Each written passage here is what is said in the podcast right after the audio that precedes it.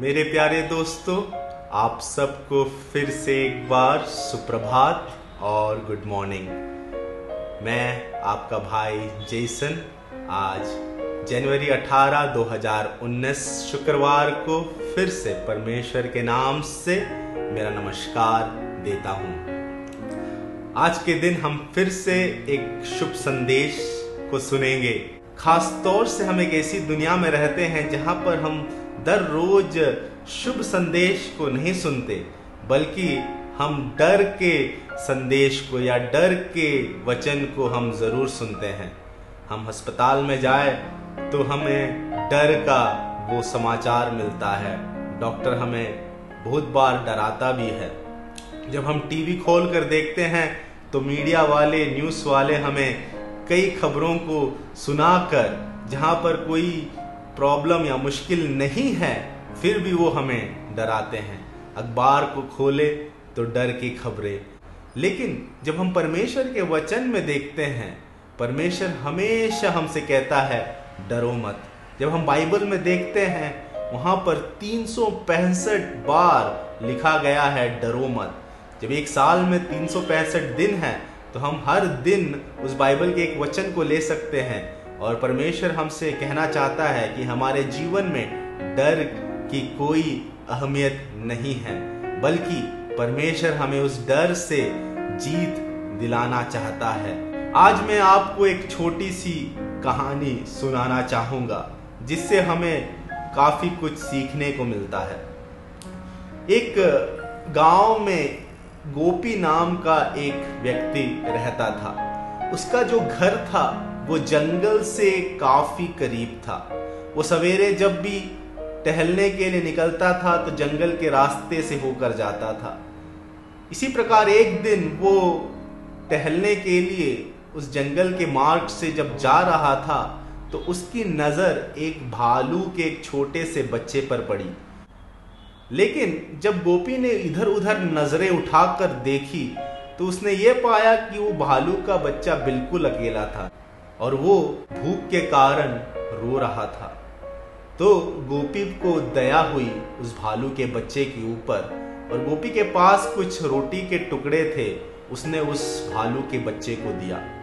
भालू के बच्चे ने जब रोटी खाई तो उसे लगा कि गोपी उससे प्यार करता है और वो गोपी के पीछे पीछे चलने लगा।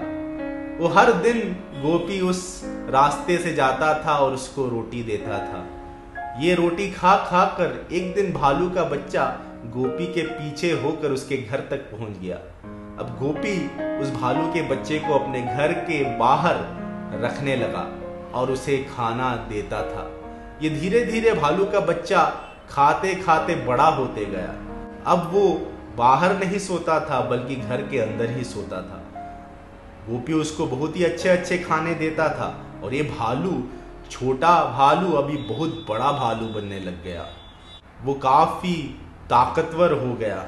गोपी के दोस्तों ने उसे कहा कि तू ये जो कर रहा है, गलत कर रहा है, ये भालू तो बहुत खतरनाक है। वो एक दिन इतना बड़ा हो जाएगा और हम सबके लिए खतरा बन जाएगा। लेकिन गोपी ने ये सारी बातें नजरअंदाज की।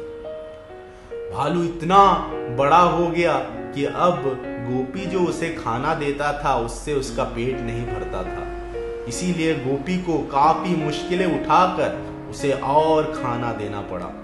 लेकिन एक दिन भालू इतना गुस्सा हो गया कि वो एकदम अपने छाती तान कर उसने अपना पंजा गोपी के ऊपर मार दिया और गोपी उसी क्षण मर गया। इस कहानी पे यदि हम गौर डालें तो ये जो भालू का बच्चा था वो हमारे जीवन में भय बन के आता है।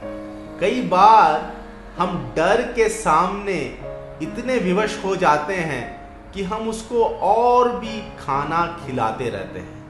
हम इतना उसे खिलाते हैं कि वो डर दिन प्रतिदिन बढ़ता ही रहता है। कई विषयों में हम डर के कारण इतने सिकुड़ जाते हैं कि हम कुछ कार्य भी नहीं कर पाते। लेकिन परमेश्वर का शुभ संदेश यही है कि डर परमेश्वर की ओर से नहीं है। डर उस शैतान की ओर से है जो डर का बाप है। वो हमें कई विषयों में डराता है। परमेश्वर का वचन ये कहता है कि अभी हमें डर को ज़्यादा खाना नहीं खिलाना है। हमें डर को भूखा रखना है। हम जितना ज़्यादा डर को खाना खिलाएँगे, डर उतना ही बढ़ता जाएगा। लेकिन यदि हम डर को भूखा रखें तो डर कम हो जाएगा।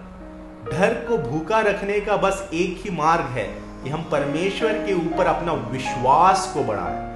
जहाँ विश्वास बढ़ता है, डर कम होता है। जहाँ विश्वास नहीं रहता, वहाँ डर बढ़ता है।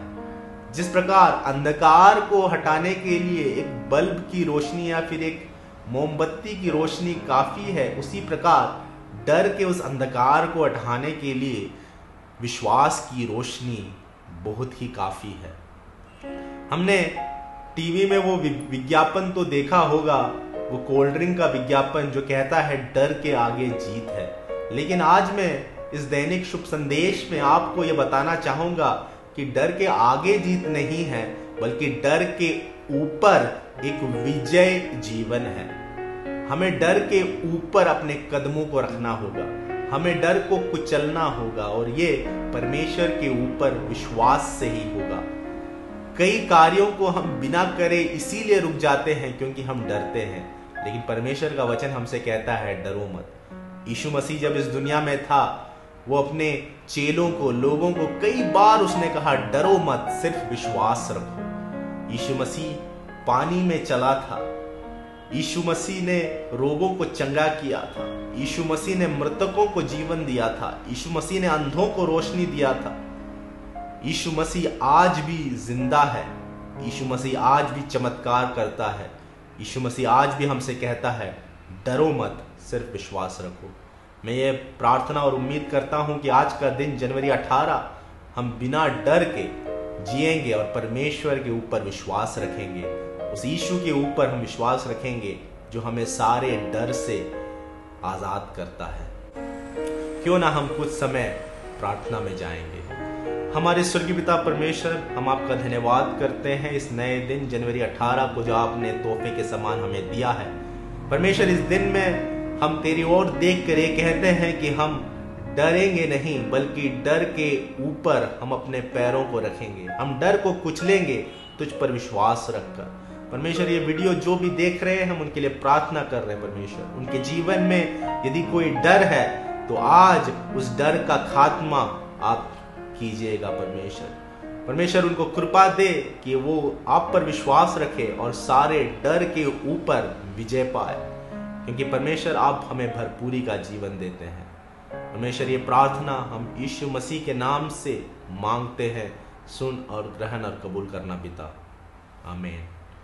मुझे उम्मीद है कि आज का दिन जनवरी 18 आप उस डर से लड़ेंगे और उसके ऊपर आप अपने कदमों को रखेंगे और परमेश्वर पर विश्वास रखकर एक विजय जीवन बिताएँगे। परमेश्वर, आप सबको आशीष दे। हम कल फिर मिलेंगे। धन्यवाद।